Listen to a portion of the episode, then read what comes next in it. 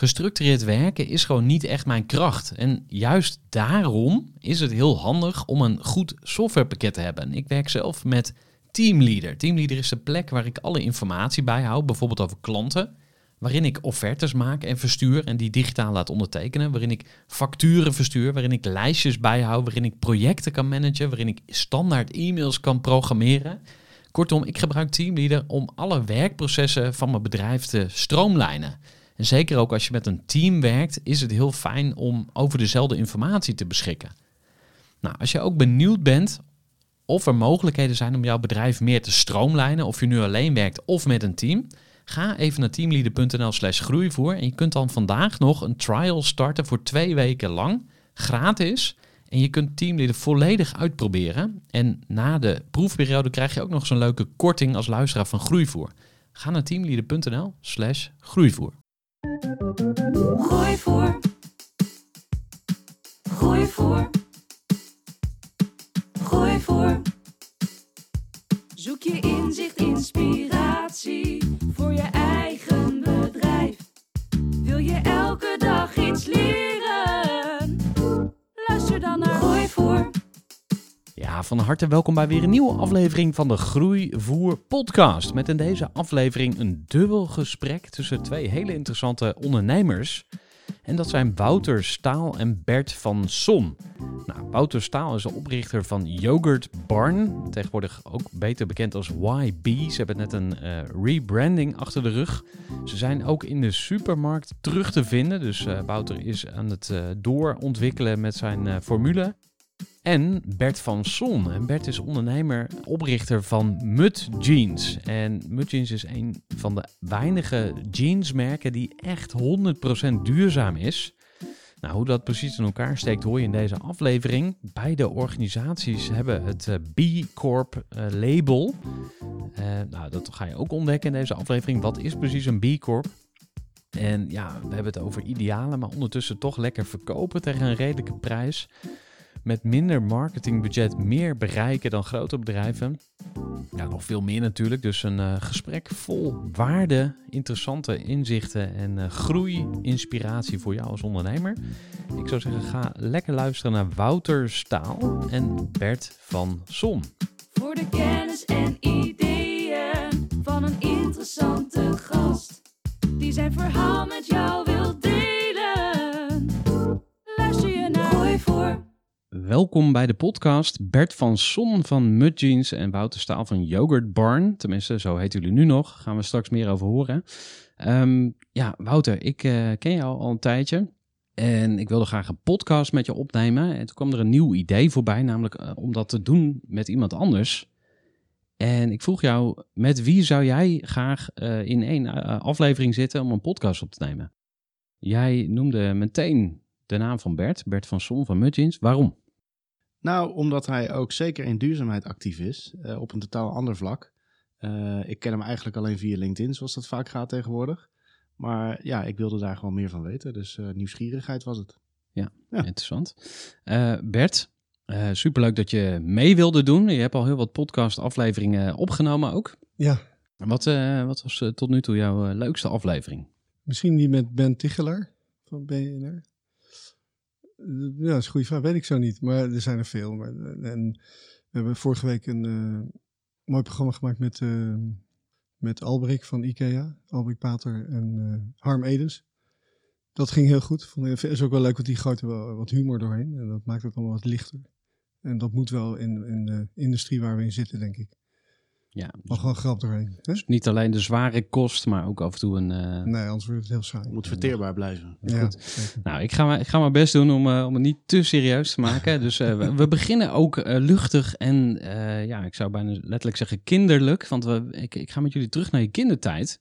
Dus je mag de volgende zin afmaken, Bert. Toen ik een jochie was. Toen ik een jochie was, had ik, eh, was ik de middelste van vijf. Ik heb een oudere zus, een oudere broer en twee jongere broers. En dat heeft mij geleerd om, om best wel eh, diplomatiek te zijn. Want je moet toch een beetje met iedereen om kunnen gaan. En ik kijk terug eh, op een hele leuke jeugd. We hebben, ik ben hier in de buurt in Zeist opgegroeid. Of tenminste een groot gedeelte. En daar, ja, ik, kijk, ik kijk terug op een hele, hele gelukkige jeugd. Ja, Ja. mooi. Eh, Wouter, je mag ook eh, doorvragen. Hè? Dus als je op een gegeven moment denkt, van, Ah. oh, maar dat, dat snap ik niet. Of daar wil ik meer van weten. Dan mag je altijd eh, erop inspringen. Het diplomatieke snap ik. Ja, Ja. dat is af en toe wel nodig. Lukt niet altijd hoor. En eh, qua, qua genen, is er iets eh, wat je meegekregen hebt waar je heel blij mee bent. En iets wat je liever niet had gekregen? Ja, ik, ik vind het wel spannend. Mijn ouders zijn geëmigreerd in 1956 naar Canada. En daardoor ben ik daar geboren. En dan ben je ook meteen Canadees. En dat heb ik op de een of andere manier altijd wel spannend gevonden. Omdat ik, eh, ik heb er maar zes maanden gewoond. En het grappige is dat mijn zoontje nu, omdat hij ook dan Canadees is, voor het Canadees elftal hockeyt. En naar de Olympische Spelen gaat. Dus het is natuurlijk heel vreemd hè, dat, dat mijn vader en moeder hebben besloten in 1955 om uit een te vol Nederland weg te gaan. Want we dreigden naar 10 miljoen inwoners te gaan. En dat was een serieus probleem. Dus je kreeg geld mee om eh, op te rotten. En eh, vijf jaar later zei eh, had, had hij wel voor elkaar in Canada. In Calgary woonden ze. Mijn ouders. En eh, toen kwam hij thuis met de vader en zei ik, eh, ik heb een aanbieding gekregen, lieverd, eh, in Engeland. En ik ben uit de computer komen rollen. Er stond toen al een computer. Ik spreek namelijk een beetje Frans en Engels en Nederlands. Dus dit bedrijf wil mij in eh, Engeland stationeren. Vind je het erg om terug te gaan? En mijn moeder heeft toen dezelfde dag nog de koffers gepakt, want die vond het daar vreselijk. Nooit geklaagd, heeft hij ook nooit geweten. Dat is wel bijzonder in die tijd natuurlijk. En toen zijn ze weer teruggegaan naar Europa. Ja, en, wa- en wat heb je dan precies van je ouders gekregen? Is dat dat pioniersgen om naar een nieuw land te trekken? Want jij Ik denk het, ja. doet ook hele vernieuwende dingen natuurlijk. Nou ja, ik, ik, ik vond het ook, eh, ja, misschien daar heb ik eigenlijk nooit zo over nagedacht. Ik vond het ook fantastisch om toen ik 21 was, om voor een bedrijf te gaan werken wat eh mij uitzond naar het Verre Oosten. Dus ik heb toen in Taiwan gewoond, een paar jaar, en later in Hongkong en uiteindelijk in Frankrijk. En ik vind het inderdaad fantastisch om eh, nieuwe culturen te leren kennen. Ik ben ook wel, ik heb wel een talent voor talen, mag ik zeggen. Dus ehm, ik pikte daar een beetje Chinees op. Toen was ik heel trots in Taiwan dat ik de taxichauffeur de weg kon wijzen. En dan kom je in Hongkong en dan denk je dat ook te kunnen, maar dan spreekt ze Cantonese. Dus dat is weer heel wat anders. Maar het is heel mooi om, om te zien, als je dat, als je dat probeert, hè, je, je, je boekje iedere dag tien woorden opschrijven en dan kijkt of je op die manier eh, connectie kan maken met mensen. Daar heb ik van geleerd dat dat gigantisch goed werkt. Ik heb later bijvoorbeeld eh, tien jaar voor een Turks bedrijf gewerkt en dan kwam ik heel veel in Istanbul. En als je aan die mensen laat zien dat je geïnteresseerd bent in hun cultuur en ook in hun taal, en je kan alleen al goedemorgen zeggen en tot tien tellen, dan merk je gewoon dat je contact maakt en, en op een hele andere manier benaderd wordt. En eh, ik vind dat prachtig, dat op die manier eh, contact zoeken met mensen. Ja. We gaan eh, naar jouw eh, ondernemersverhaal. Om maar even jouw, jouw biografie wat eh, completer te maken. Want we zijn hier natuurlijk ook vandaag om het over ondernemerschap en groei te hebben. Wil je ons eens meenemen in jouw groeiverhaal? Hoe is het allemaal begonnen met Yogurt Barn? Ja, Eh, wat is er allemaal gebeurd in de tussentijd? En ja, waar sta je nu? Ja, nou ja, daar kan ik er heel lang over vertellen, maar ik zal het kort houden. Eh, nee, wij waren, wij, eh, Esther en ik, mijn vrouw en ik, eh, die hebben elkaar leren kennen hier achter in Utrecht in het centrum als studenten. Dus op de, in hetzelfde studentenhuis, wat natuurlijk hartstikke verboden was, een relatie begonnen. Nou, we zijn nog steeds bij elkaar, twee kinderen. Maar toen, we, toen onze oudste dochter zes maanden was, gingen we door Andalusië. En daar zagen we overal frozen yogurt, onbewust. En een van de laatste dagen zei ik tegen Esther van, joh, ik ga eens even proeven. Ik ben nieuwsgierig wat het is. Ik wil het gewoon weten. Zonder bijbedoeling. En die beslissing heeft ons leven totaal veranderd. En de afgelopen tien jaar gaat het over kinderen en yoghurt. Dus dat is eigenlijk een beetje de hele korte samenvatting. En eh, ja, in de tussentijd hebben we eh, aandeelhouders, angels, eh, crowdfunding. je, ga je franchisen of niet? Eh, eh, strategische onrust over het aantal locaties. Want je, er is zoveel marktpotentieel. Dus je moet nu groeien. Maar is dat wel slim voor het bedrijf en voor jezelf? Eh, dus da- daar zijn we vaak tegen aangelopen. En inmiddels zitten we op 13 locaties in eigen beheer. Staan we aan de vooravond van de launch van ons merk rebranding in retail eh, en in food service. Internationale master franchise. Dus de, ja, we hebben nu 10 jaar gehad. De komende 10 jaar gaat heel erg anders zijn. Heel spannend. Interessant. Ja, Eh, wat komt er bij je op, Bert, als je dit hoort? ja eh, de voedselindustrie, zeg ik altijd, loopt ver voor op waar, in de industrie waar ik in zit. Dus dat is mooi. En wij komen veel in andere steden, bijvoorbeeld Berlijn. eh, zie je het heel erg, dat er echt op de, ieder- iedere hoek van de straat is een bio-voedselwinkel te zien. Dus dat is, dat is goed en ik vind het spannend. Mooi, internationaal. Ik heb hem nog nooit geproefd, die, die, dus ik moet... Nou, lopen we zo meteen even naar de neuden. Dan, eh, Net zoals jij nog geen mutjes aan hebt. nee, klopt. Ja, ik zei het vanmorgen nog tegen Esther. maar Shit, nu heb ik geen mut aan. Ja, dat ga je. Is nog een wereld te Dat is een makkelijke inkopper altijd. Ja, nee, absoluut. Ik, ik heb een hele stapel vragen natuurlijk, maar ik zou eigenlijk eerst ook eh, wat, wat meer over Bert willen eh, weten. Over Mhm. eh, het groeiverhaal van Mut Jeans. Waar is het begonnen? Het is begonnen En in waar sta je nu? 2012. Ehm, ik, had, ik had een bedrijf uit heel lang, nou, dat verhaal van Hongkong, Frankrijk, uiteindelijk een bedrijf in Frankrijk, waarbij we de licenties hadden van Disney. En eh, het mooie daarvan is dat je wel door de code of conduct van Disney met nette bedrijven moet werken. Maar dat is natuurlijk alleen vanuit het oogpunt van het merk. En zorg vooral niet dat er kindertjes aan een, eh, of een sorry, Disney eh, t-shirt zitten te werken. Maar goed, dan werk je al met nette fabriek en dan zie je al van, nou, het kan echt heel anders. Eh, daar kwam iemand voor die wilde dat kopen. Dus ik heb het bedrijf verkocht. Ik was mede-aandeelhouder. Ook nog eens een keer drie maanden voor de crisis in 2008. Net op tijd. Nou ja, dan denken mensen van zo, dat is een hele intelligente jongen. Die Slim heeft het goed gezien, maar het was puur Alsof je 100% dat wist, ja. Maar goed, het is wel mooi. En, en toen kreeg ik ook nog een jaarsalaris mee. Toen dacht ik, ja, dan, dan kon ik aan mezelf voorkomen. Dan moet je ook een jaar vrij nemen, vind ik. Dat zijn er vier geworden. Dat beviel best wel goed. Alles gedaan wat ik eigenlijk altijd willen doen, altijd. En in die vier jaar nagedacht van, ja, wat, wat moet ik nou nog gaan doen? Ik, ben, eh, ik was rond de 50. En ehm, ja, nog een keer hetzelfde trucje doen in die hele vervuilende industrie die ik heb zien verwoorden van iets moois wel, eh, naar, naar de fast fashion. En naar landen waarbij je denkt, ja, moeten we echt hier nog kleding maken? En, het gaat alleen maar over goedkoper, meer en viezer. Dus ik had zoiets van, ja, met wat ik nou weet, eh, kan dat anders. Nou, dan, dan, toen heb ik besloten om, om het grootste product te pakken, dus de, de jeans. Is meteen ook het meest vervuilende product, want er gaat ongeveer alles fout, van de katoen tot die, tot die bij jou in de kast ligt. Er zijn eigenlijk alle stappen, eh, wordt er rotzooi gemaakt. En eh, ja, zodoende zijn we bij uh, Mudjeans terechtgekomen. Dat bedrijf bestond al een beetje, dat is failliet gegaan. Het lag bij de curator. Dus dan, nou, dat is een merknaam, daar kan ik wat mee. En, en die waren al begonnen met biologisch katoen. En eh dacht, la- laat ik dat doorstarten. Nou, dat, dat is al een fout. Eh, Doe dat nooit. Ik hoop nooit een bedrijf failliet is geweest. Want dat, dan ben je de eerste twee, drie jaar bezig. Om, omdat dat, dat blijft maar op Google doordenderen. En dat, dat heeft helemaal geen zin. Dus dat, dat is niet handig. Maar goed, we gingen jeans maken van biologisch katoen. In fabrieken waar mensen wel netjes behandeld werden. En, en dat vind ik niet genoeg. Dat was eigenlijk de, de verandering. Ehm, ik vind het als producent moet je ook voor, verantwoordelijk zijn voor het product dat je op de markt brengt. En ook over de grondstof en nadenken hoe kan ik dat dan weer terug zien te krijgen. En ehm, nou, dat hele verhaal. En toen kwam ik in aanraking hier in, in Utrecht met eh, iemand van NVO Nederland. En die vertelde een heel verhaal over de circulaire economie. Nou, dat vond ik echt, dat was een toverwoord. Dat vond ik zo'n ongelooflijke openbaring. En zo ongelooflijk stom dat we daar niet veel meer aandacht aan besteden. Dat niet, dus dat wilde ik gaan doen. Ja, in welke periode was dat? 2013, dus we waren net begonnen. En toen dacht ik, ja, we maken die mooie broeken, maar ik wil ze eigenlijk terug hebben. Die biologische katoen is duurder, dus waarom doen we dat niet? Dus toen is dat hele verhaal eh, gekomen van, oké, statiegeld moet je krijgt een tientje korting als je hebt dienst gestuurd. Maar ook het lease, het was in de tijd van Airbnb en Uber, het kwam op al die bedrijven van de sharing economy. Dus wij, wij vielen daar precies in met ons verhaal van eh lease jeans. En we krijgen oneindig veel eh, PR-aandacht. En dat is natuurlijk hartstikke mooi voor je bedrijfje, maar dat betekent dus niet, en daar komen we zo meteen aan, dat je meteen ook heel veel broeken verkoopt of verliest. Dat blijft een uitdaging. Ja, want hoe, hoe groot is die markt? Even in getallen. Nou, wij doen dit jaar ongeveer 100.000 jeans. En, en we willen naar de 250.000 groeien om zo een bedrijf te hebben wat, wat naar mijn mening eh, goed is, zichzelf kan bedrijven, ook duurzaam is omdat het volgend jaar nog is en genoeg geld verdient om te kunnen innoveren. Ja, en de totale markt, begreep ik, die is 3 miljard eh, Ja. jeans. Dus daar hebben jullie dan 100.000 eh, broeken van. Ja, dat is niet wat- uit te drukken in markt. Ongelooflijk. Nee.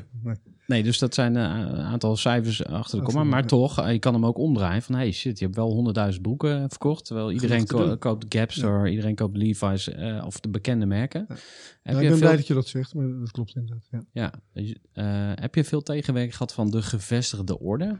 Die zeggen van, hey, eh, ga eens weg met je ingewikkelde Ja, model. of, of juist overname.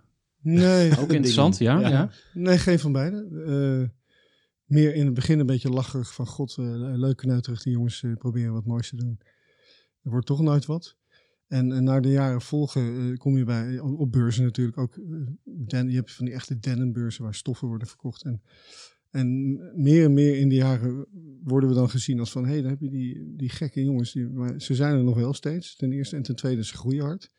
En ze krijgen veel pers. En eigenlijk niet zo gek wat ze doen. En dat is natuurlijk wel heel erg leuk, want dat is een beetje waar we het ook voor doen natuurlijk. Die, die, uh, die waardering die je krijgt ook vanuit de industrie. Die zegt van ja, nee, is eigenlijk wel goed wat jullie doen. En uh, wij moeten ook. En uh, daar, daar zie je de grote bedrijven natuurlijk enorm in struggelen. Die vragen me ook vaak om te spreken of op conferenties of, of, of te spreken met hun duur, duurzaamheidsafdelingen. En prima, vind ik ook graag, doe ik dat. Want ons doel is niet alleen ons bedrijfje laten groeien, dat moet natuurlijk ook, maar ook onze informatie delen en onze ervaringen delen. Wij zijn tien jaar bezig met de circulaire economie, met vallen en opstaan. We hebben ongeveer alles fout gedaan wat je kan verzinnen. En als anderen daar een voordeel mee kunnen doen. Ja, daar leer je het meest van. Ja, ja, dat vind ik ook. Nou, dat zal je wel herkennen. Dus. Ja, best wel, ja. ja. Dat is goed. Ja. Neem gerust een stokje over, Wouter. Wat, wat herken je erin? Nou, dat vallen en opstaan. Want uh, je bedenkt iets rondom yoghurt en dan wil je gezond eten de basis maken om iedereen buitenshuis gezond te laten eten. Want dat is echt wel een dingetje. Uh, ga maar naar een willekeurig station en probeer iets gezonds te kopen. Dat kan nu gelukkig wel. Steeds meer ook. Uh, maar tien jaar geleden ook in 2012 gestart. Heel weinig. Ja. Uh, dat deden we met zuivel. Frozen yoghurt in Spanje was het oor oorsprongsidee. Nou, we eten de meeste yoghurt ter wereld. Uh, allemaal thuis. In Nederland? In ja. Nederland, ja. ja. We aten toen de tijd 38 liter per persoon per jaar. En nummer 2 was Frankrijk met 22. Nu is Frankrijk inmiddels op de 35 en wij zitten op 42. Dus ergens uh, uh, verandert er iets. Je zit in de groeimarkt. Hè? ja, absoluut. Maar uh, we wilden biologische zuivel dan absoluut als basis pakken en daar ook de basis van maken. dus dat was toen al een intrinsieke motivatie van laten we goed doen. Als we een eigen bedrijf starten vanuit een corporate job en Esther fysiotherapeuten, dan, ja, dan, dan, wil je, dan heb je een kans. Ja. En daar wil je je goed bij voelen. En wij wisten toen de tijd nog helemaal niks over plantaardig. Biologisch was voor ons as far as you can go, of je kan de meter. Dat is nog een stapje verder. Ik kan me nog herinneren, in 2013, 14 kwam een sales rep van Alpro langs. En die liet ons uh, nou, proeven. Mhm. Mm -hmm. Nooit van gehoord. En we hadden echt zoiets van, wat is, wat is dit smerig? echt, oh. En we, ja, we, hadden net een vestiging in Amsterdam. En uh, de, de, Amsterdammers, even onder één noemer, die ja. hadden ons uh, aan de geitenyoghurt gebracht. Nou, ook echt, nou ja, op zich, als je het uh, vergelijkt met geitenkaas, dat is hetzelfde, alleen dan vloeibaar. we hebben geen geitenkaas meer. We hebben wel uh, plantaardige yoghurt overgenomen. Dat zijn we gaan omarmen. Uh, ook vanwege duurzaamheid. In plaats van dat we iedereen aan gezond eten willen helpen, willen we ook een bewustwording meegeven. Zijn we klimaatpositief gaan ondernemen. En dat is zeg maar de, de verste stap die je kan doen op duurzaamheid. En alles wat, wat je op duurzaamheid kan doen, komt er dan bij kijken. Um, en dat is ook plantaardig. Dus uh, sindsdien hebben we nu, we hebben nu meer plantaardig yoghurtsoorten dan, dan dierlijk. En proberen dat eigenlijk geheel uit te faseren. Met alle nieuwe dingen die we doen, is het al 100% plantaardig. Maar dat is wel een hele grote uitdaging. Dus dat is ook weer vallen en opstaan. Ja, daar, is de, de vegetarische slager ook mee bezig. Hè? Die, die is nu uh, de, ja. de, de vegan cowboys met Westland. Ja, klopt. De, Komt deze maand in de supermarkten. Ja? Ja. Dus dat is zuivel zonder koe. Ja. Uh, dus het is niet plantaardig, maar het is wel de, dezelfde bacteriën als de, de heel benieuwd hoe die dat gaat doen. Ja. Ja, ja, ook al meerdere gesprekken mee gehad, want dat is natuurlijk super interessant. Een festrale koe. Ja. ja, dus ze willen eigenlijk, uh, de koe die heeft allerlei magen. Ze willen eigenlijk ja. een soort robot gaan nabouwen die, die dat hele proces kan simuleren, waardoor ja. je eigenlijk geen koeien meer nodig hebt om melkproducten te maken. Ja. Dat is nu, uh, er zijn iets van 10, 12 bedrijven wereldwijd in Azië, in Amerika en in Europa die ermee bezig zijn. Berlijn ook eentje. Okay. Remilk volgens mij.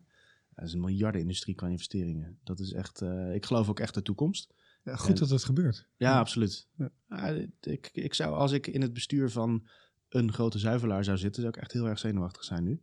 Omdat je en, uh, je hebt ja, of om, omarmen. Je kan het ook omarmen. Ja, maar dat, dat is toch best wel lastig als je boeren de aandeelhouders zijn. dus dat, dat is wel lastig. Maar ze, ze, zijn ermee bezig. Ik bedoel, Campina is ermee bezig en Arla is ermee bezig. Maar dat, uh, de, de, wereld is wat dat betreft in het positieve heel erg veranderd. En zeker de laatste twee jaar. Het is echt uh, bij ons ook, uh, duurzaamheid is gewoon een must. Dat geef ik ook bij iedereen aan wat je zegt van, natuurlijk wil ik Yoga Barn zo goed mogelijk positioneren. En aan de andere kant wil ik zoveel mogelijk ook inspiratie geven van hoe hebben we dit gedaan, klimaatpositief, wat houdt het in? Ja. Nou, B Corp, dat zal jou ook eh, Ja. heel wat, eh, wat eh, zeggen, omdat jullie zelf de score extreem hebben verhoogd laat. Ja, Eh, goed, complimenten. Ja, misschien even uitleggen, want eh, om, om daar even op in te zoomen. Wat, wat is eh, B Corp precies? Kun je ons meenemen? Ja, het staat voor Benefit Corporation. Maar Mhm. vertel wat. Ja, nee, zullen we elkaar aanvullen? ja, ik heb de assessment nog recentelijk gedaan. Eh, Het is eigenlijk een soort van, ik vergelijk het als due diligence, maar dan eh, voor alles niet financieel. Ja. Eh, dus bij een overname, dan eh, moet je alles aan je potentieel nieuwe overnamekandidaat aanleveren. En er zit heel veel werk in en elke steen wordt opgetild. Ja. En dat is bij B Corp hetzelfde, maar dan op alles. En duurzaamheid in het algemeen. Ehm, ja, en, en voor jou Ja, denk is- ik vooral op het sociale en je sourcing. Eh, Ja, nou, het is vooral ook, het- is overgewaaid uit Amerika, waar, waar een paar jongens een, een schoenenmerk hadden. En die verkochten dat en die wilden echt netjes ondernemen. En die, die koper stond er helemaal niet zo in. En zaten we iets, dat is heel erg jammer. Dus laten we iets verzinnen. En uiteindelijk begint het bij dat je in statuten vastlegt Ja. dat je B Corp wil zijn en een aantal regels volgt. Dus, dus eh, zo min mogelijk niet eh, mensen benadelen, ge- geen... geen vervuilende dingen doen. Dat, dat leg je allemaal vast in je statuut. En dat is natuurlijk heel erg sterk. Dat is wat anders dan een certificering, vind ik. Ja. Omdat je... Ja, het gaat veel eh, verder. Ja, en nou ja, dan begint dat hele assessment. En er zijn heel veel vragen. Wij, wij zijn toen begonnen in 2014 de eerste keer. En eh, met dingen dat je denkt, ja, daar heb ik eigenlijk nooit over nagedacht. Ja. En, je leert er heel veel van. Ja, dat is fantastisch. Ja. Ik kan het iedereen aanraden. En eh, mensen vragen ook wel eens van, heb je nog tips? En dan zeg ik, nou, ga...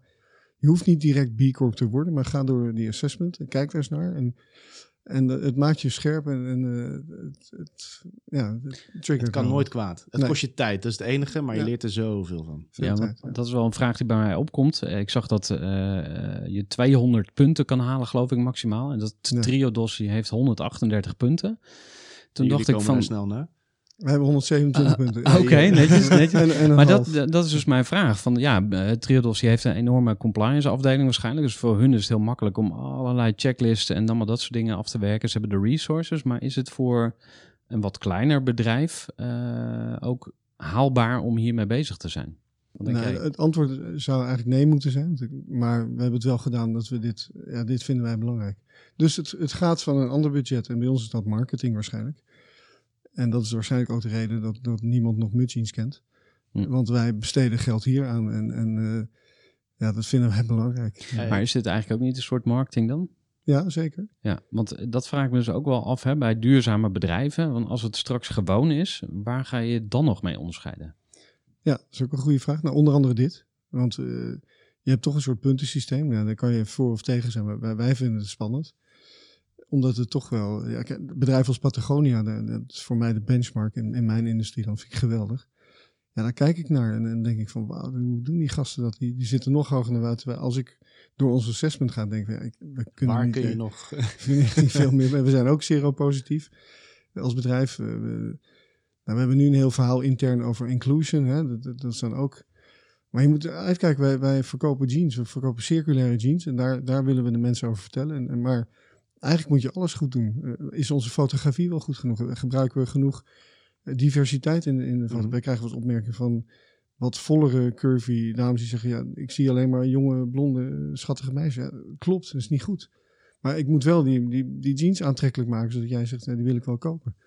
Dus eh, dat zijn wel uitdagingen. Maar goed, we, praten erover en, en, eh, en we zijn ermee bezig. Even een korte onderbreking met een belangrijke vraag aan jou. Want wat heb jij geregeld voor het geval je van de ene op de andere dag zou komen uit te vallen?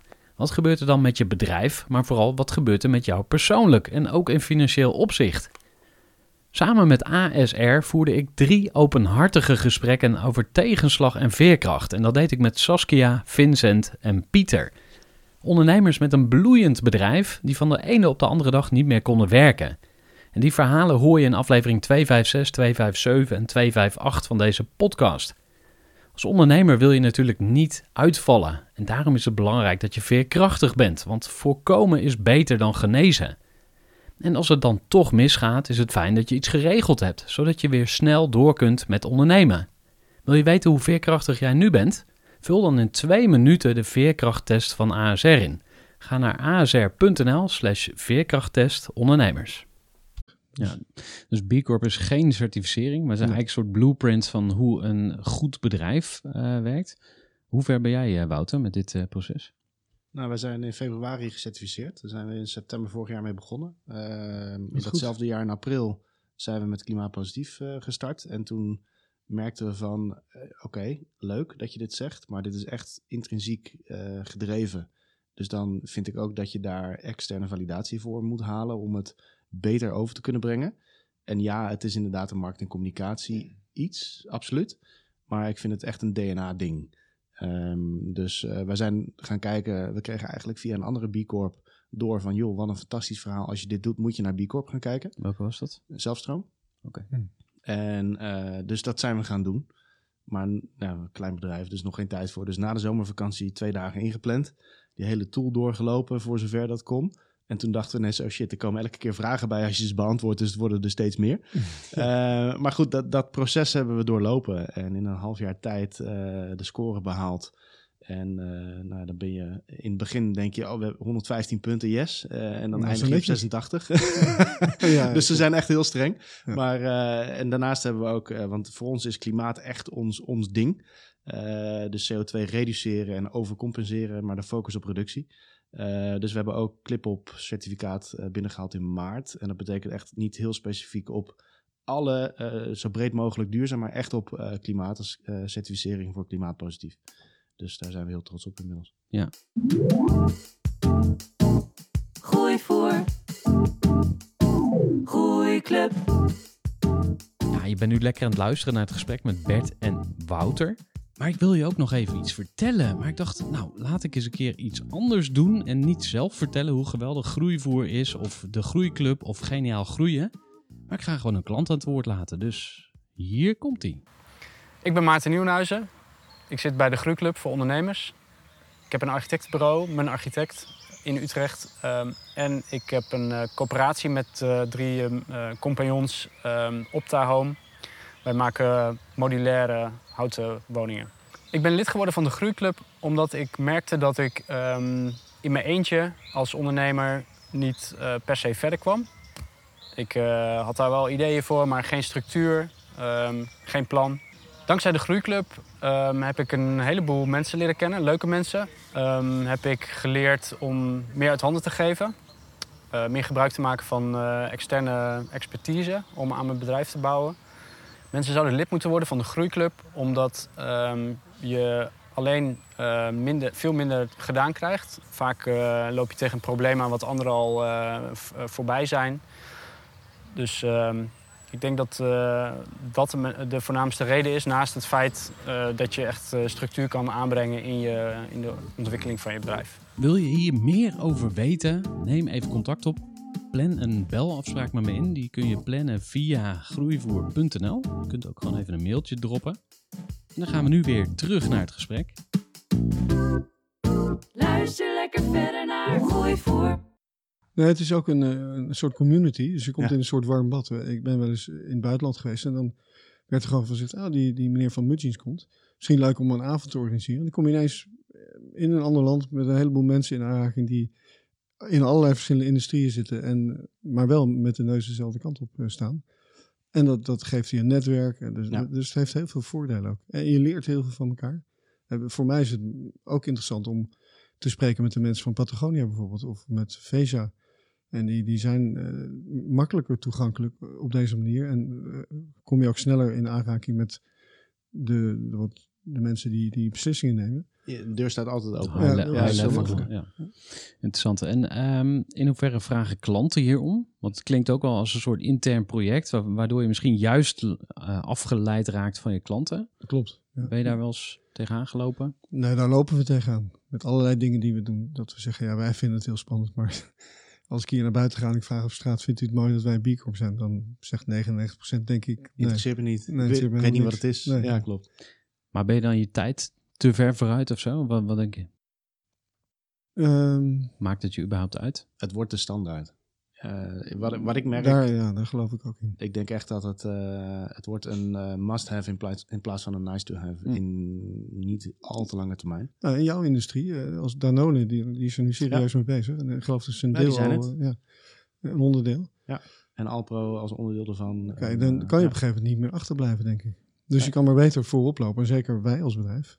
Wij moeten nu al nadenken, oké, wat is... Daarom hebben we die puntenscore ook zo aangepakt nu. Omdat in het begin hadden we zoiets, oké, we zijn B Corp, we, we hebben het snel ingevuld. Halen we die 80 punten is prima. Maar de laatste keer hadden we zoiets van, nee, we, we, Nu we gaan er echt. Ja, ja, ja. we gaan ervoor zitten en, en echt al, want we vergeten, we vergeten een heleboel dingen die we doen en hadden we niet eens genoemd. Dus dat is dan de next step voor ons. Dit is eigenlijk een, eh, een, een ding waar jullie de afgelopen jaren veel mee bezig zijn geweest. Eh, We waren ook bezig om eh, met elkaar de groeiverhalen uit te wisselen. Dus hè, hoe is het bedrijf ontstaan? Hoe is het gegroeid? Waar sta je nu? Nou, jullie hebben allebei ehm, eh, daar, daar wat over gezegd. Maar ik ben eigenlijk ook wel benieuwd waar je het meest tegen aangelopen bent. Dus Bert, als ik naar jouw verhaal kijk van Mudjeans, wat vond je nou het lastigste aan het laten groeien van een bedrijf? Dan moet ik toch heel even terugschakelen naar, naar de groei, hoe dat, hoe dat gel- gelukt is. Dat komt vooral niet door mij, maar door eh, als je zoiets begint, merk je, en misschien heb jij dat ook gemerkt, na één of twee jaar begin je wat lawaai te maken en dan komen er mensen die zeggen van dit vind ik mooi, hier wil ik aan meewerken en je mist dit nog en je mist dat. Je bent natuurlijk nooit compleet in het begin. Dus, dus mijn geluk is geweest dat er drie of vier hele mooie mensen zijn geweest die vanaf het begin hebben gezegd, nee, hier gaan we ook schouders onder zetten. Die zijn ook mede-eigenaar geworden, hebben er ook geld in gestopt. Dus dat is heel erg belangrijk, dat je, dat je medevechters krijgt, zeg maar. En die Eh, haakte dus echt aan op jouw missie. Jij Ja. stond voor een zaal en, en wat zei je toen? Ja, dat is een mooi verhaal met Danique. Die, ik stond in Pakhuis de Zwijger dit te vertellen. En, en in de tijd dat het inderdaad allemaal over Airbnb ging. En over de sharing economy had ik een heel mooi verhaal over lease jeans.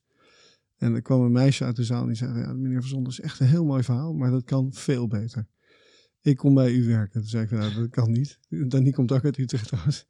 En, eh, want ik heb helemaal geen geld meer en dat, gaat niet. Nee, maar dat, komt goed. Dus die heeft ontslag genomen. En die belde me twee maanden later. En die zei, ik, ik ga een cursus doen, eh, social media. En ik kon dan wel bij u stage lopen en dan zien we wel. Nou, die, die is nu ook mede-eigenaar. En, en die heeft dat merk helemaal neergezet. Die, dat moet je niet aan mij vragen, want die kan dat echt veel beter. En later kwam er iemand die bij een, eh, een redelijk groot Nederlands je- eh, jeansmerk had gewerkt. Die zei van ja, je hebt één hele mooie damesdienst en één voor heren, maar dat gaat het niet worden. Dus je kan veel meer doen. Nou, die heeft echt al zijn kennis en zijn netwerk in de jeansindustrie eh er tegenaan gegooid. Ja, en toen hebben we pas echt eh, deze groei kunnen maken. Want het gaat natuurlijk uiteindelijk om die broek. Als jouw yogi bar niet lekker is, dan ga je hem niet verkopen. En die broek die moet fantastisch zitten. En dat blijft ook nog een ding. We hebben een winkeltje in Laren nu bij ons kantoor. Waar af en toe mensen komen en die, die passen dan die broek. En dan zeggen we, nou, probeer deze even passen. En dan komen ze uit het paskamertje en dan kijken ze je aan met een heel groot vraagteken op hun gezicht. Van, nou, past ook nog heel goed. Het zit fantastisch. Dat je denkt, ja, waar, waar komt dat Daar gaat vraagteken het vandaan? eigenlijk om dan. Ja, waar Ja. komt dat vraagteken vandaan? Waarom, dus dan, dat betekent een beetje, de, de- het idee bij de mensen is dat als je iets heel moois maakt en netjes doet, en dan zal het product wel niet zo heel goed zijn. Dat Ja, komt, grappig. ja. Ja, en dan eh, weer terug naar die vraag inderdaad van eh, wat Ja. vond je nou eigenlijk het lastigste? Dus als je terugkijkt over die periode, wa- waar heb je Nou, het meest hoofdpijn van gehad? Wij- zitten dus in de grote gemene wereld van de jeans. Met hele grote merken, met oneindige marketingbudgetten. Ja, hoe kom ik daar dan doorheen? Bijna niet. En daarbij komt er ook nog eens een keer dat wij onze producten netjes zullen inkopen. Dus mensen ook eerlijk betalen. Dus dat betekent dat je drie of vier keer zo duur inkoopt als je concurrenten. Maar je kan niet vier keer zo duur verkopen. Dus we zitten gewoon met, een, met, met minder marge. Nou, dan hebben we een goedkoop kantoortje en, en we hebben wat minder salaris. En dat kan allemaal. Maar uiteindelijk red je het daar toch niet mee. Want ja, hoe, hoe word je bekend en hoe, hoe ga je dat doen? Dus we hebben allerlei slimme dingen gedaan. Eh, En op social media, ondertussen hebben we 50.000 volgers op Instagram. zijn echte, echte volgers die goed reageren. Du- Dus we doen wel slimme dingen, maar het blijft natuurlijk een uitdaging om echt door te dringen. Ja. Maar dat zal je wel herkennen. Ja, nou, bij ons was de grote struggle eh, elk pand. Want wij kunnen groeien door aantal locaties. eh, tot nu. Eh, en elk pand is ongeveer 2,5, 3 ton aan verbouwing en hoe het eruit moet zien. Je retailconcept ga je neerzetten. ja. Dat is lastig. Dus elke keer die groei en wat ik in het begin zei, die strategische onrust. Ook heel veel media-aandacht van, oh, we brengen yoghurt buitenshuis. Dat is bijzonder, want dat had je altijd thuis en dat was standaard. Ehm, dus vanuit elke stad kreeg je wel, en dan word je geprikkeld als ondernemer, voel je je helemaal trots van, oh, ze willen me ook in Leeuwarden. We ego begint te kijken. glimmen, zeg maar. Ja, nee, absoluut. En eh, zeker in die beginjaren. Maar ja, 2,5 ton, eh, dat is lastig. Eh, de eerste vestiging hier op Utrecht was vrij snel operationeel winstgevend. Dus dat gaf ook weer een duw Nou, die tweede in Amsterdam, die was een bleeder. Ehm, Hoe dus, kan dat nou? Hoe kan dat nou? Ja, Amsterdam is toch echt wel even wat anders. Ehm, Hm. Omdat je daar op elke hoek van de straten elke maand weer... Net wat je zegt met Berlijn. eh, Ja. Daar zit eh, de, de vaste gast bij ons in elke stad eh, komt elke week. Ja? Ja. En voor ons is Amsterdam juist heel erg goed. Utrecht ook hoor trouwens. Maakt niet uit. Maar de vaste gast bij ons in Amsterdam, die kwam... er was ook een vaste gast voor zichzelf, qua noemer. Van ik ben fan. Maar die kwam één keer in de maand, één keer in de zes weken. ja. Dan moet je heel veel mensen hebben. En echt de juiste... En de huren zijn gewoon extreem hoog. Ja. De bandje is klein. Dus zie daar maar je omzet te boeken als je x tafels nodig hebt. Ja. Dus Amsterdam eh, was niet zo'n succes. Maar het is lastig om eh, eh, eigenlijk te beginnen met gelijk 50% van je aandelen weg te geven aan je angels. Super stom. Ja, dus dat is een les. Vertel- vertel nou ja, we hadden nul, nul idee over hoe dat zou werken. En we waren nog helemaal naïef dat één winkeltje 50.000 euro zou kosten. Toen kwamen we erachter dat alleen de koelingen al 50.000 euro kosten. En toen dachten we, oh, we kunnen niet bij de bank aankloppen. We kunnen niet bij credits aankloppen. Angel investors, wat zijn dat? Ja. Nou, toen uiteindelijk hebben we er vier binnengehaald. ehm en te weinig voor te veel aandelen. Maar het ook echt angels? Jawel, ja. Want de angel devils. investor impliceert dat er ook devil investors zijn, zeg maar. Dus je moet een beetje opletten. Hoe heb je Ja. die keuze kunnen maken? Nou, we hebben eh, in die beginfase in 2000, begin 2012 hebben we denk ik een stuk of twintig eh, pitches gedaan. En die wereld was toen heel klein. Eén angel waar we hebben gepitcht, die zei, joh, eh, drie, vier eh, uit mijn netwerk zeiden, je moet echt met deze mensen gaan praten. Oké.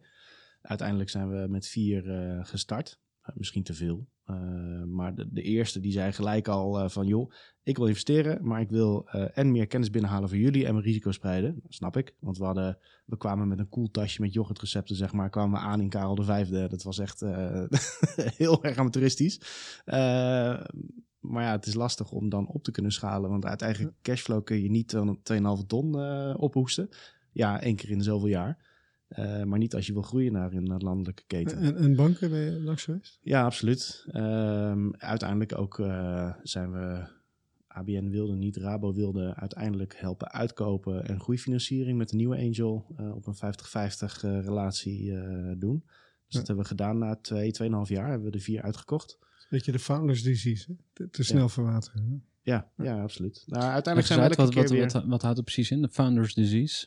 Nou, dat je, dat je met een business komt en je bent hem aan het, aan het eh, opzetten en het groeit hard. En hoe harder je groeit, hoe meer cash je nodig hebt. Je liquiditeit is natuurlijk belangrijk. Ja. Zeker in ons geval. want We zijn dozenschuivers, dus we kopen in En we verkopen en er zit ja. eh, geld vooruit.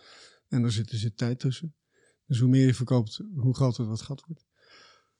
En, en dan heb je een groeiprobleem, groeipijn. Eh, Ja, als je dan dat zelf niet een tijdje vol kan houden tot een bepaald niveau, dan moet je inderdaad met mensen gaan praten die ook niet gek zijn. Die zeggen, nou, prima, dus het is natuurlijk ook risicokapitaal, want het kan, ook, het kan ook de andere kant op vallen.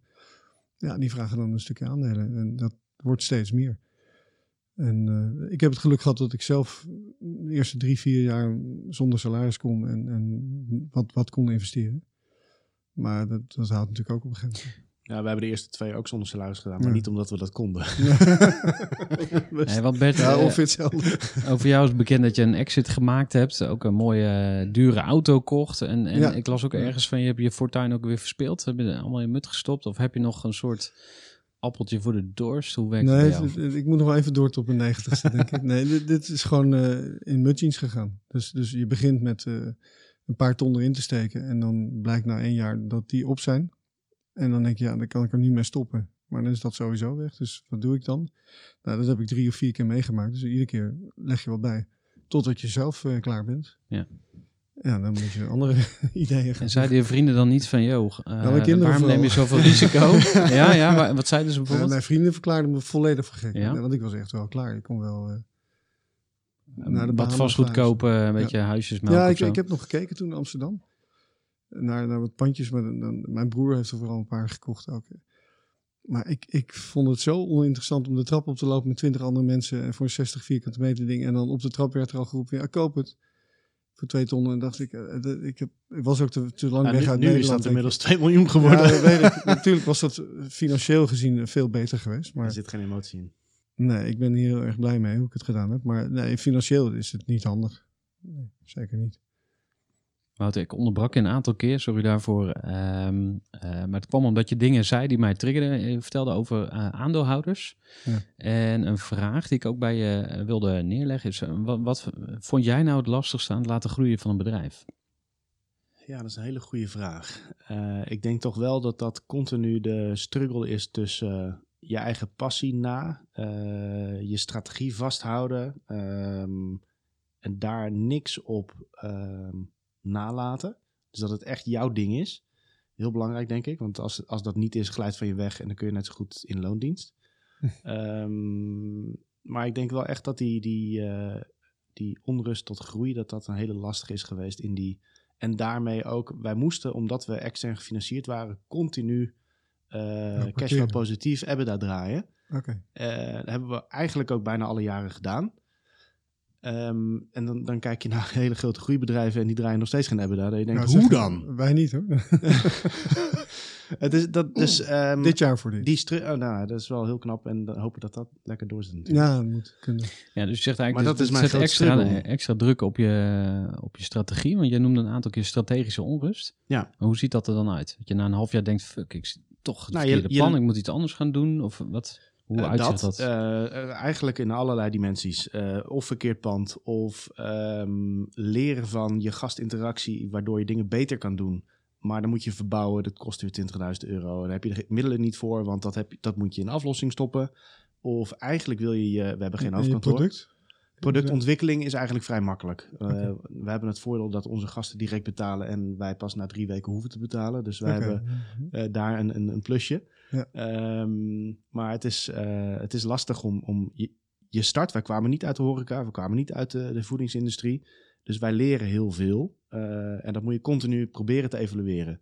Dat doen we nu nog steeds. Nu is daar gelukkig wat meer ruimte voor. Maar het liefst, zeker met 13 vestigingen. En de oudste hier in Utrecht, die is nu bijna 10 jaar. Nu 9 jaar.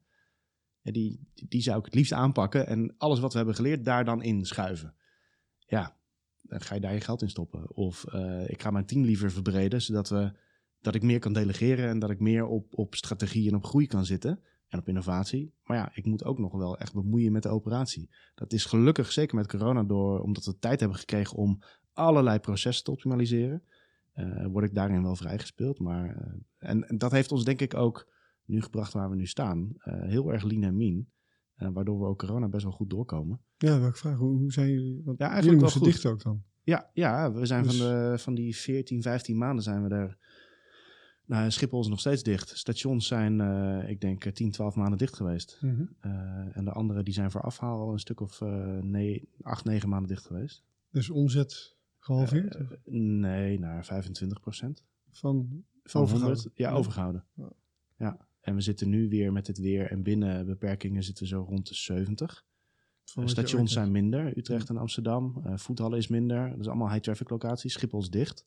Dus we zitten nu eh, om en om de nou, 50, 55 procent like for like. We hebben heel veel op kosten kunnen besparen. Dingen waar je kranten bijvoorbeeld, eh, abonnementen, wat normaal in de horeca heel normaal is, daar ga je dan over nadenken. En dan kun je daar ineens 15.000 euro per jaar besparen. Nou, als je er daar 10 van hebt, heb je heel veel geld bespaard. Je kan niet eh, dit online doen, hè? Dat is eh, lastig, denk ik. Mm, eh, nee, dat wordt lastig. Dan smelt het online. Ja, dat, nou ja, de, de overnight oats en de chia pudding en de gewone yoghurt, het- dat, dat kan allemaal wel, maar dat doe je dat- niet. via thuisbezorgd en, Ja. en Deliveroo doen we dat. En dat is een, zeker in corona is dat best wel een mooie business geworden. En dat blijft ook wel, dat zie je nu wel weer terugzakken. Mhm. Maar met panden was altijd ons idee, dat is de manier van groei. Ehm, franchise hebben we overwogen, want dan hoef je zelf niet die, eh, die capex eh, te investeren, dan doen anderen dat. Ja. Dat is capex een paar eh, capital eh, expense, dus alle, Mhm. ja, je, je, je, alles wat nagelvast zit, zeg maar. Mhm.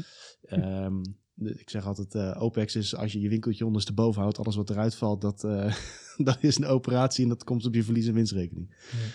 Dus franchise hebben we twee keer toe, helemaal in het begin en, en 2018, 19 nog. Hadden in 2018, 19 zelfs vier steden en franchise-nemers klaarstaan met panden. Het voelde gewoon niet goed. En dat is blijft bij strategie en je gevoel. Is jouw bedrijf. Als het niet goed voelt, moet je het niet doen. Dus dat hebben we niet gedaan. Eh, dus die steden die onrust hebben we dan ook nu niet. Van, we hebben anderhalf miljoen gasten per jaar. Prima. Laten we daarin optimaliseren. Ehm, en we zijn nu met Master Franchise bezig voor het buitenland. Ik wou zeggen internationaal of alles in Ja, Nederland? nee, eh, de, we hebben nu zoiets van eh, die 13 locaties in de, in de 10 steden waar we zitten, prima. Mhm. En als er ooit een keer een Maastricht en een Groningen bij komt, leuk. Eh, die pakken we dan ook zelf. Dat is ook het buitenland. Ja, dat voelt ook af en toe als je in de trein zit, twee uur echt wel als buitenland. Maar ja, single franchise lijkt me heel lastig, omdat je daar heel erg bovenop moet zitten. Dat is een andere manier van aansturen. Ja. Maar master franchise met een operator die al heel veel merken heeft, ja, da- daar kun je heel makkelijk je merk, heel makkelijk relatief, je merk inschuiven. Eh, en die processen hebben we allemaal. De trainingen, alles hebben we al. Dus dat, Ja, interessant. Ja. Ehm, we gaan naar de coachronde. Ik heb hem bij Ja. jullie al aangekondigd. Maar jullie mogen allebei een dilemma op tafel leggen. En dan mag eh, je counterpart daar eh, vragen over stellen. En afsluiten met een eh, advies. Ik wil eigenlijk beginnen met jou, eh, Wouter. Ehm, heb jij een dilemma, een knelpunt, een ding waar je mee worstelt... wat jij aan Bert voor wilt leggen? En dan mag Bert daarop doorvragen. jeetje, ja, je hebt het net al gezegd, hè? we moesten erover nadenken durende, gedurende de podcast. Dat is niet helemaal Dat is een lastige Het opgave. is mij gelukt. Dus, Ja, ik, heb er ook wel eentje. Ehm, ik denk, eh, we zijn eh, eh, heel hard klimaatpositief. En eh, daarin een voorbeeld, denk ik, voor heel veel andere horeca- en, en foodbedrijven. om echt te meten wat je doet als bedrijf. Daardoor bewustwording te creëren. eh, de focus te leggen op reductie, maar tegelijkertijd iets te doen daaraan. Mhm. Ehm, onze groeistrategie is producten lanceren in retail met de grote jongens. De Albert Heijn, de Jumbo, eh eh, SuperUnie. Maar tegelijkertijd ook je winkel uitbreiden middels master franchise. Wat zou jouw advies zijn om jouw DNA, als je met die grote jongens in zee gaat, dat vinden ze heel fijn hè, dat je uitgesproken bent. Mhm. Maar uiteindelijk gaat het hen ook om de centen. Wat zou jouw advies zijn om je DNA continu te, te bewaken, maar ook te kunnen groeien? Nou, ik- vind in jouw industrie een goed voorbeeld Tony Chocoloni natuurlijk. Ja. Die dit waanzinnig goed gelukt is. Tenminste, naar mijn mening. Ja, je DNA bewaken, dat doe je al heel erg goed. En daar hoef je niks meer over te leren. Volgens mij weet je precies wat je wil. Wat jouw slogans zijn. Wat je, wat je, hoe het eruit moet zien. Het gaat nu om schapruimte. Ja. En ik denk dat je dat, daar helemaal niet bang voor hoeft te zijn. Ik denk dat jij heel sterk in je schoenen staat met, met je merk en met je visie. En met je klimaatpositiviteit.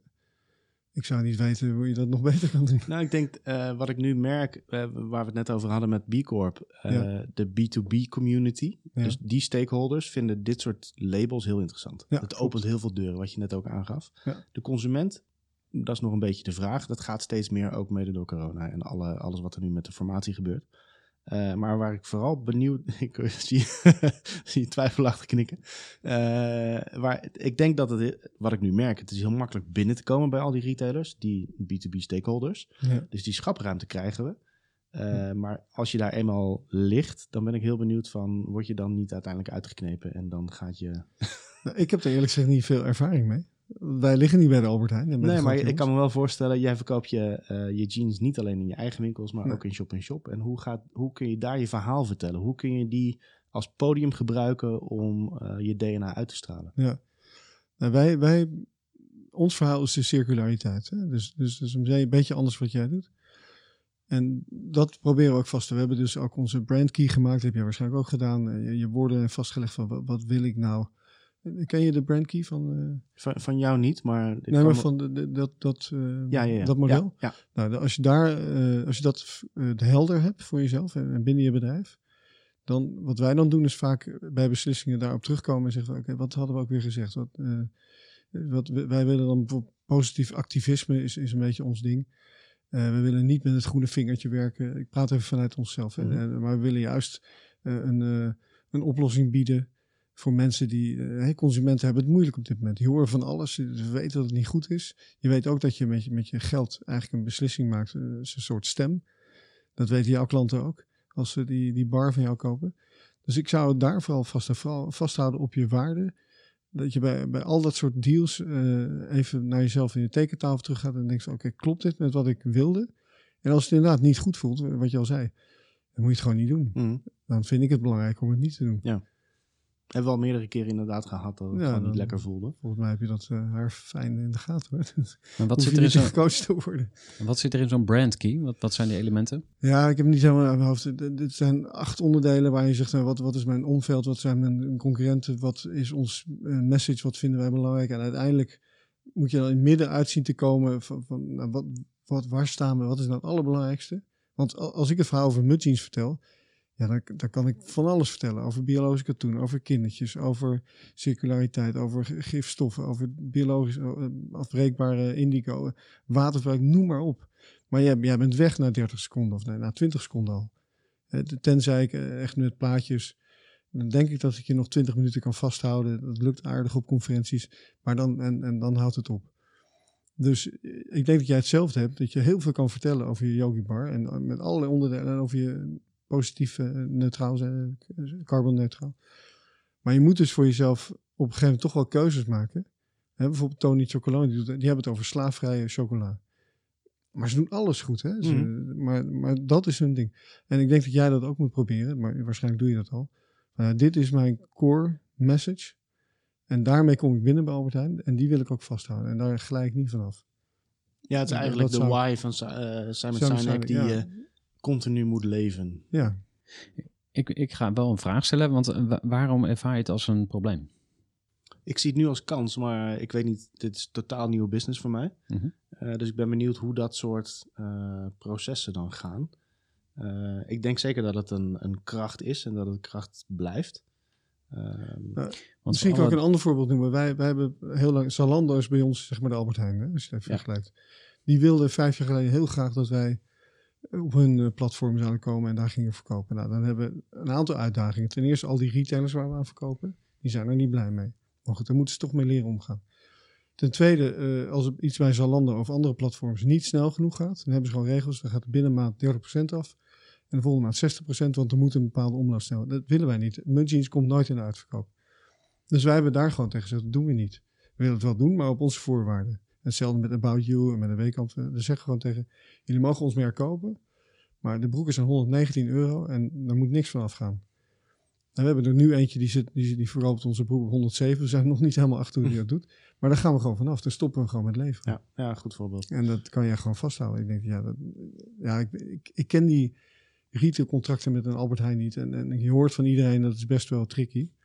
Maar ja, lees het goed door. Uiteindelijk is dat je huiswerk. Ja. En als je, ik, ik heb als heel jong jongetje, mijn eerste ding in, in Taiwan was dat ik daar een appartementje moest eh, huren.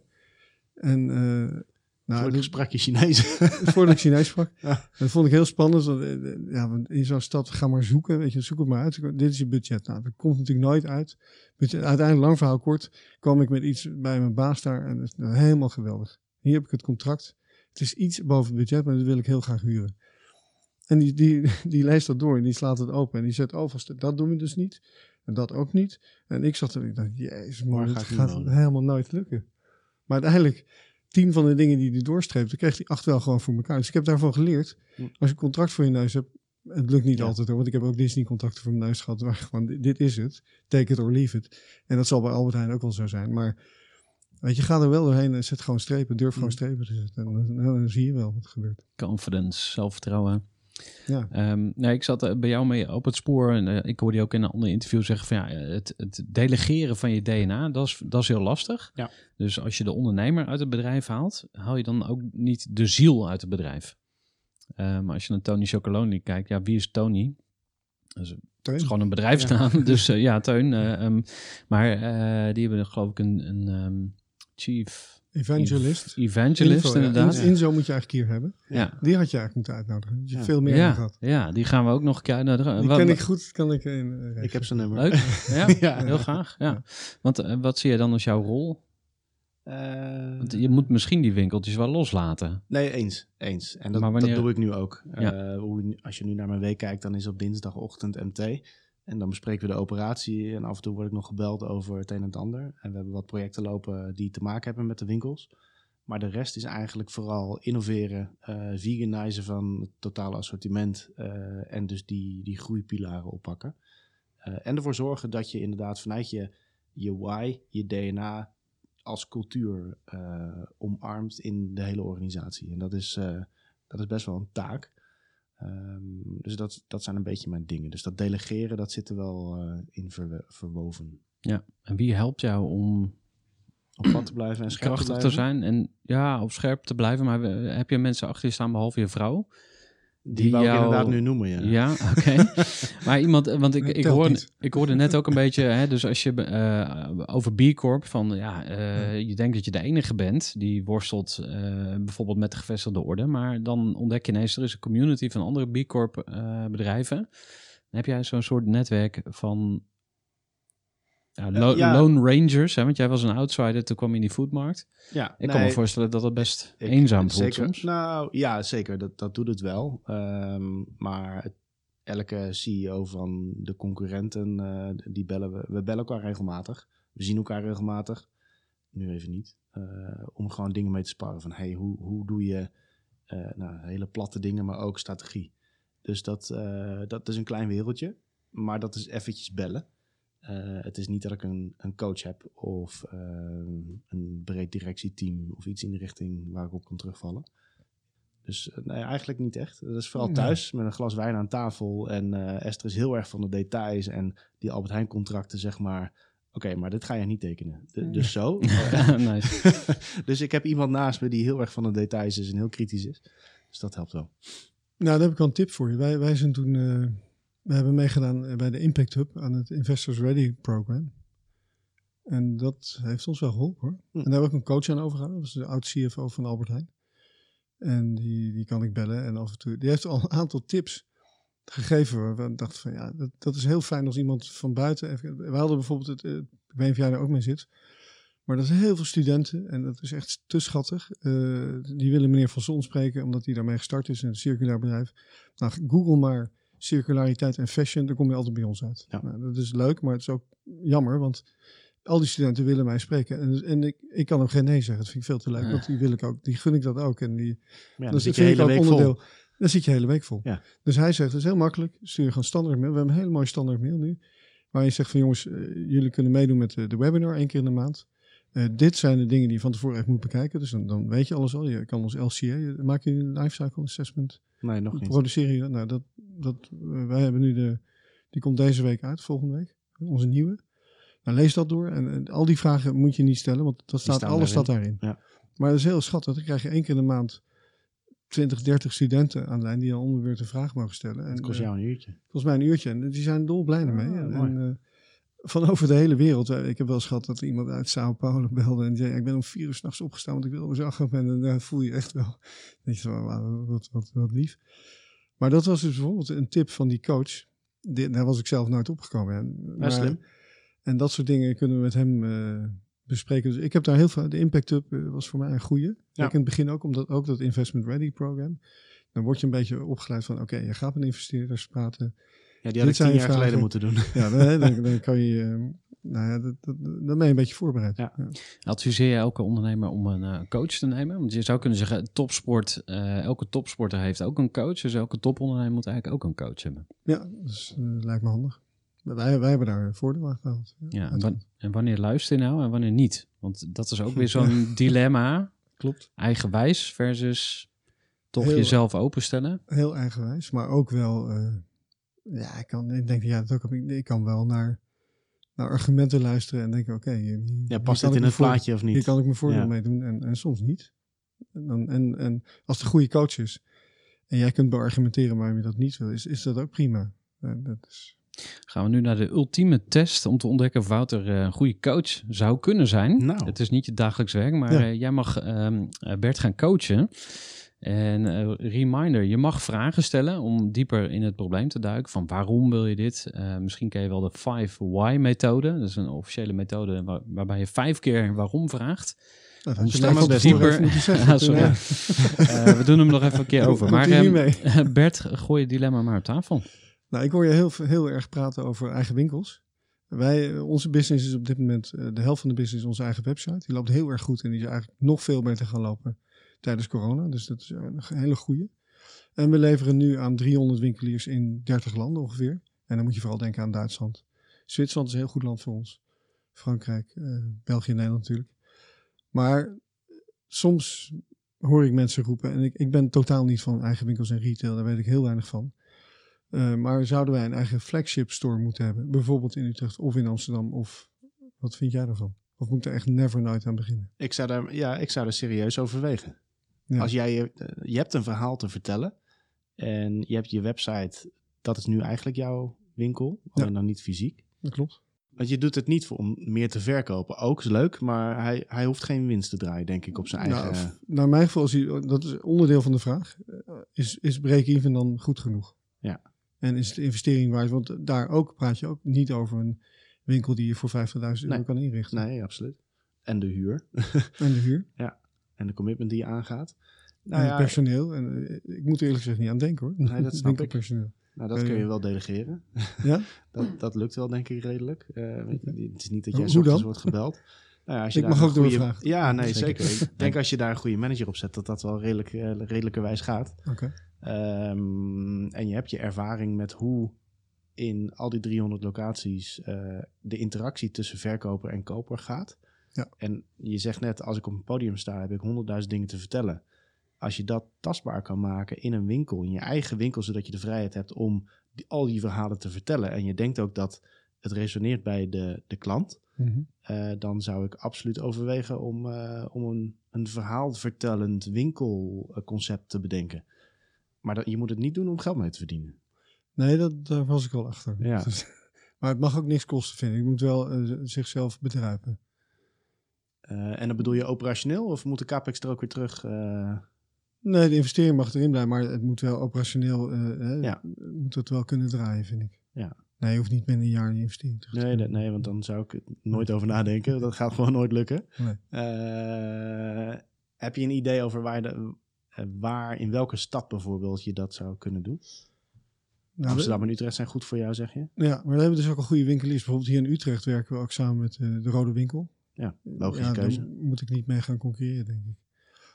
Dat weet ik niet. Nee, Ja, het kan elkaar ook versterken. Want Je zegt het, het, het concurreren, maar als jij een eh verhalenvertellend winkel neerzet, eh, dan Mhm. zal de Utrechtse populatie en de, de, de mensen die naar Utrecht komen eh, veel meer over jouw merk leren, waardoor de naamsbekendheid stijgt en de affiniteit en fanbase stijgt.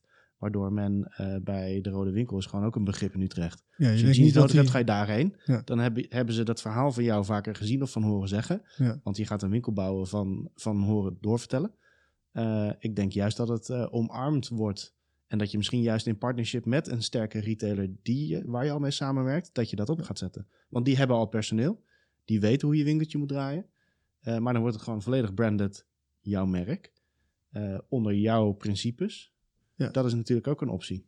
Ja, ik, ik vind dat ook hoor. Want we hebben heel veel dingen die, die aansluiten aan. We- Mensen mogen oude broeken terugbrengen bij ons. Dus dat kan je heel visueel maken. Mensen eh, kunnen een broek leasen. Dat is ook best wel moeilijk om met dat externe retailers te doen. En Als je dat zelf doet, is dat een stuk makkelijker. Ik krijg alleen maar aandeelhouders nog niet mee. in Nee? het Team. Nee. Wat zijn hun bezwaren? Ja, dat, dat leidt af van wat we nu doen. Eh, en en eh, te veel werk. Er komt te veel werk bij kijken. En als je dat stukje werk wegneemt en met jouw Ja. partner gaat bespreken. Dat zou kunnen. De, de, de, want je moet inderdaad wel in je kracht blijven. Jij bent goed in het merk en het duurzaamheidsverhaal. En, en dat, Ja, maar dat, dat kan het alleen maar sterker maken. Toch? ja, ik denk het wel. Nee, ik denk dat het daar juist bij past. Ja.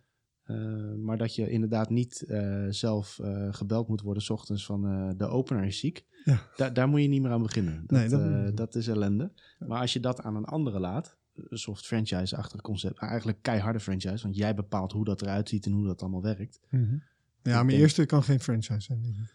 Die moet je echt zelf doen. Eh, ja, of in partnership. Ehm, want jij, ja, of je moet het zeggen van, joh, het eerste jaar draai ik hem zelf. Eh, maar met jouw personeel en Mhm. eh, X, Y, Z, ik doe de investering. Met de intentie dat jij hem daarna overneemt. Ik zou wel de partnership op gaan zoeken. Want ik denk dat je dan van de aandeelhouders de, de, de vraagtekens of de minnetjes weghaalt. Weggaat, ja. Eh, want ik vind het wel heel goed passen binnen wie jullie zijn en waar jullie eh, naartoe willen gaan. Ja, ik ook wel. Ja. Daarom vraag ik het ook. Maar tot nu toe wordt dat iedere keer eh, van Ja. tafel geveegd. Ja, snap ik. Maar dat, dat zou mooi zijn als je dus een vooruitzicht kan eh, bieden, inderdaad. Dus als je een pitch deck hebt, waaruit gewoon glashelder blijkt eh, de risico's, hoe je die afdekt, wat de voordelen zijn. En die heb je dus nog niet gevonden. Die ga ik samen met Wouter maken. Ja, die ja, heeft verstand van Precies. en winkels Ja. ook. Ja, Ik zou, eh, want wat, En eh, ja, ga, ga je. dan heb ik nog een vraag. Want wat draagt jouw personeel in de winkel? Eh, we hebben met de katoenfabriek hier in Utrecht... Ja? eh, hebben we shirtjes met eh The Planet's Favorite Healthy Pleasure op de rug. Ja, ook lid van de Groeiclub voor Ondernemers. Oh, kijk, nou, hier, dat, eh, dus dat doen we hier lokaal. Eh, en de, de, de rest is gewoon van zichzelf. Met een Eh, sloof We hebben ze sloven, schorten en dat soort Sloof en shirt. En, en eh, broeken. is van zichzelf. Daar ligt een kans. ja. Ja. Om een samenwerking te doen. Wij maken ook schorten namelijk. Eh, we hebben ook hotels aangekleed. Restaurants. Eh, de kast bijvoorbeeld in Amsterdam. Die lopen in onze broeken. Oh, dat is wel Het lijkt mij leuk om als je, als je eh, een unie, dat, dat een beetje netjes eruit ziet en allemaal hetzelfde hebben. Ja. Dus Nou, eh, bij deze. Interessant, B2B-kans. Eh, het woord wat bij mij nog opkwam was compromisloos. Want dat lijkt me dus heel naar als je eh, je concept eigenlijk moet verwateren. Als je met een rode winkel bijvoorbeeld gaat werken. Mhm. Eh, terwijl als je een flex, eh, flex store, ehm, Ja. flagship store hebt, dan kun je gewoon, boom, dit is het concept. Hier staan we voor, like it or not. Maar dit is wie wij zijn. Ja. Ehm, nou, jij bent marketeer. eh, Ik denk dat het verhaal sterk genoeg is dat je elke partner daarin kan overtuigen. En als, ze dat, als het niet lukt, dan weet je dat het niet de juiste partner is. We gaan eh, richting afronding, helaas, helaas. Ehm, en dat doen we met eh, het eh, het delen van jullie beste groeilessen voor andere ondernemers. Want jullie zijn nu vooral met elkaar in gesprek geweest. Maar er zijn natuurlijk heel veel ondernemers in Nederland en daarbuiten die eh, ook elke dag ergens voor vechten. Die aan het bouwen zijn, die aan het strukkelen zijn, die dingen tegenkomen. Ehm, Bert, wat is nou de nummer één les die jij mee zou willen geven aan andere ondernemers? Nou, wat, wat wij horen en wat ik zelf ook vind, is dat wij nog steeds na negen jaar hetzelfde verhaal vertellen. Dus hou vast aan je verhaal. Wij, wij nemen oude jeans en die recyclen en dan maken we nieuwe jeans van. En dat is ons verhaal. En dat doen we nog steeds en dat willen we ook blijven doen. Dus we laten ons niet afleiden door allerlei dingen die om ons heen gebeuren in de kledingindustrie. Maar dit soort, dat, dat maakt je sterk en dat, dat genereert ook de groei uiteindelijk volgens mij. Ja, heel makkelijk. Dus, Ja, en dus ja. goed te vertellen. Ja, je moet het niet moeilijker maken dan het is. Ja. Wouter? Ja, de tip die ik geef is, eh, heel veel bedrijven die, zijn, die hebben hun eigen unieke identiteit en verhaal. Ehm, en ik probeer ook juist, eh, ik hoef ze niet allemaal naar klimaatpositief te brengen, maar ik probeer ze wel die bewustwording mee te geven dat het eh, voor je personeel heel motiverend werkt. Dat Ja. het voor je, die stakeholders heb ik al aangegeven, het hoeft niet allemaal bij jou te passen. Circulariteit is bij ons een van de onderdelen. Bij jou is het jouw verhaal. Mhm. Ehm, dus zoek wat bij jou past, eh, zodat het echt intrinsiek gemotiveerd is. En vanuit je DNA kun je die cultuur bouwen. Niet alleen intern, maar ook extern. En dat is eigenlijk de oproep die ik bij iedereen doe. En ook aan al mijn conculega's. Het is een vies woord, maar eigenlijk iedereen die in onze branche zit en daarbuiten. Van joh, je moet op een gegeven moment wel, maar kies, neem nu de tijd. Je hebt eigenlijk een jaar gehad, zeker in onze branche. Eh, dus benut die tijd om te kijken van hoe kun je op duurzaamheid nu jouw ding bijdragen. Dat voelt voor jezelf heel fijn. Voor iedereen voelt het fijn. Vaak ook nog kostenbesparend. eh, maar je doet goed. En dat, ja, Het trekt ook heel veel talent aan. Hè? Nog even over B Corp over terug. HR, ja zeker. Wij, wij hebben echt ongelooflijke aanwas van mooie, jonge, intrinsiek gemotiveerde, intelligente mensen die heel graag bij ons willen werken. En dat zal jij ook merken. Ja. wat is er fijner als bedrijf dat, dat, dat je gewoon een, een overflow aan, aan, eh, aan talent binnen kan krijgen. Ja. heel mooi. Wouter, Bert, onwijs bedankt voor jullie eh, komst naar de studio in Ja, Utrecht. En eh, we gaan nog even nakletsen. Dankjewel voor het luisteren naar deze aflevering van de Groeivoer podcast. En als jij denkt, hey, deze aflevering is vet, stuur dan vooral de aflevering door naar mensen waarvan jij denkt dat ze die interessant vinden. Ja, je kunt natuurlijk ook altijd een beoordeling achterlaten. Vijf sterren op iTunes of eh, waar je dan ook maar je podcast beoordeelt. Nou, tot zover deze aflevering. Dank voor het luisteren en graag tot een volgende keer. Gooi voor.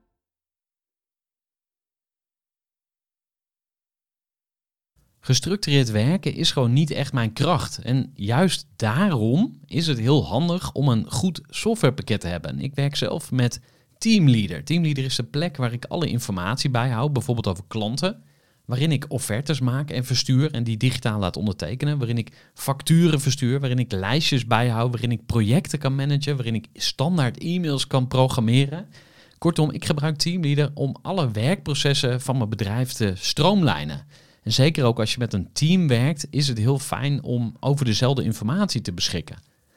Nou, als je ook benieuwd bent of er mogelijkheden zijn om jouw bedrijf meer te stroomlijnen, of je nu alleen werkt of met een team. Ga even naar teamleader.nl slash groeivoer en je kunt dan vandaag nog een trial starten voor twee weken lang, gratis. En je kunt Teamleader volledig uitproberen. En na de proefperiode krijg je ook nog zo'n leuke korting als luisteraar van Groeivoer. Ga naar teamleader.nl slash groeivoer.